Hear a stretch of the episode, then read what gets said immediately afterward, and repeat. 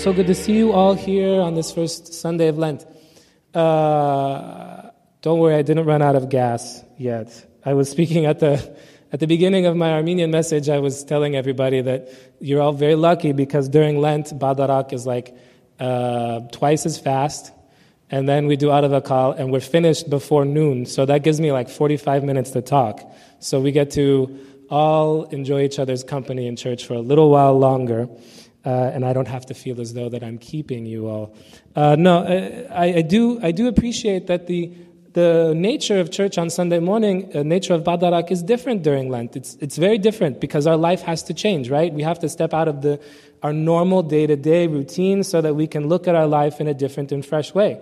So we're being proactive about that in the church by doing things a little bit different. If everything continued unceasingly the same exact way, you'd come in and it would just be part of your routine. But this is not routine.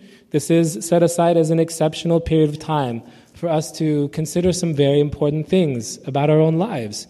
And um, the thing which we've been charged to consider today is this concept of expulsion, right? So we have different Sundays, and if, of course, those of you that have been coming to church for years, you know you come to church on Sundays during Lent, and every single Sunday has a different theme and a different story.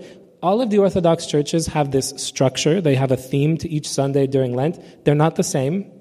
They're unique. In the Armenian church, our structure is unique. What the Sundays that you encounter during Lent are unique to the Armenian church because our church fathers felt as though it was important to think about and consider certain things.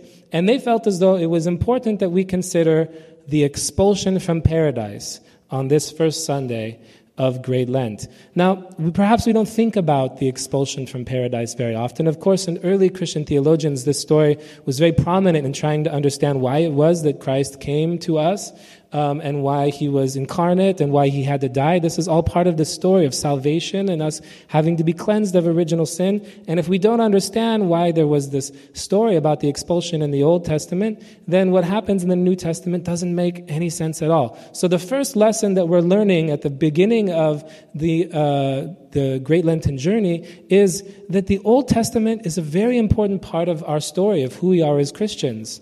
But Christ, in the very passage that we encounter today in the Gospel of Matthew, um, in, in what we consider one of his primary ethical sermons, he's talking to us about ethics in this sermon, how we're supposed to live our life. He's telling us, I didn't come to get rid of the law. I didn't come to get rid of the prophecies. I didn't come to say all that stuff is irrelevant, even though I'm telling you something new, and even though I'm promising you something new, all the stuff that came before me still matters and it still has power and authority okay? Which for many of us until today is something that we struggle with because especially early Christians, they looked at the uh, content of the Old Testament and they said, how does this match up with what I'm encountering in this message of love that's coming from Jesus Christ, right? Uh, in fact, there were tons of heresies that happened in the early church where they said, well, maybe there's two gods. Maybe there's an old God and there's a new God. And something happened and the new God is the guy that's in charge now because it doesn't seem to jive. Well, early Christian theologians very early on rejected that thought and they said, no, no, there's only, there's a God. If there's a God, there's only one God. Otherwise, the way we understand him doesn't make sense at all. So there's one God, but somehow his relationship with us evolves over time and our own understanding of him is evolving over time in a way that matters. And it took a giant leap forward through the life of Jesus Christ. As a Christian, He's telling us we have to look back at all that stuff that came before him and understand it through the lens of his life and through the lens of his message. If we try to open up the Old Testament and understand it just the way that it is, just we open it up, I'm here on 1 Samuel and I'm reading about this prophet, I, th- none of this means anything important to me if I don't understand who Jesus is. I can't interpret it on its own. I have to understand who Jesus is. So Jesus says, I am going to keep these things in not uh, in the old way, but in the new way. Okay, so try to understand what that new way is. He said that if you heard it told that you would be punished if you committed murder, then I'm telling you, even if you think poorly or angrily about your brother, then you will still be punished. He's trying to tell us it's not just about what we do, but it's also about how we feel and what we think, and that all of those things are very important in terms of defining our relationship with our Father in heaven. And so, understanding that, we can go back to the very beginning of the Old Testament and try to understand creation itself, to try to understand Adam and Eve and paradise and their expulsion from paradise itself through the lens of Jesus Christ. So this is an important task. When we think about creation, we have to understand that the creation story, according to the Christian experience, is very unique. Every culture, every people has an explanation for why we're here, right? I mean, if you go to Africa or you go to China or if you go to the Native American peoples, all of these people have an explanation. They have an origin story, a creation story. But the Judeo Christian creation is unique in one very important way.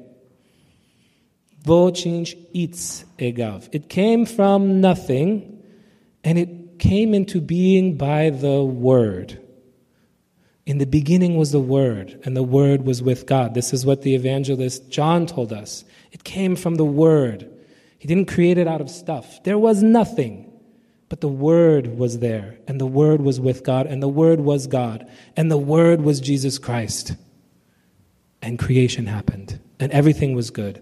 In that most abstract and beautiful way, our story and explanation for the beginning of this universe is absolutely unique and in many ways absolutely fitted to correspond with our contemporary understanding of the origins of the universe in a way that no other ancient creation story is.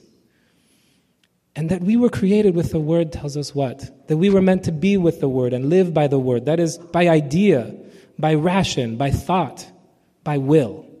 That is at the core of what has been baked into our destiny is to use that will and to use that rationality.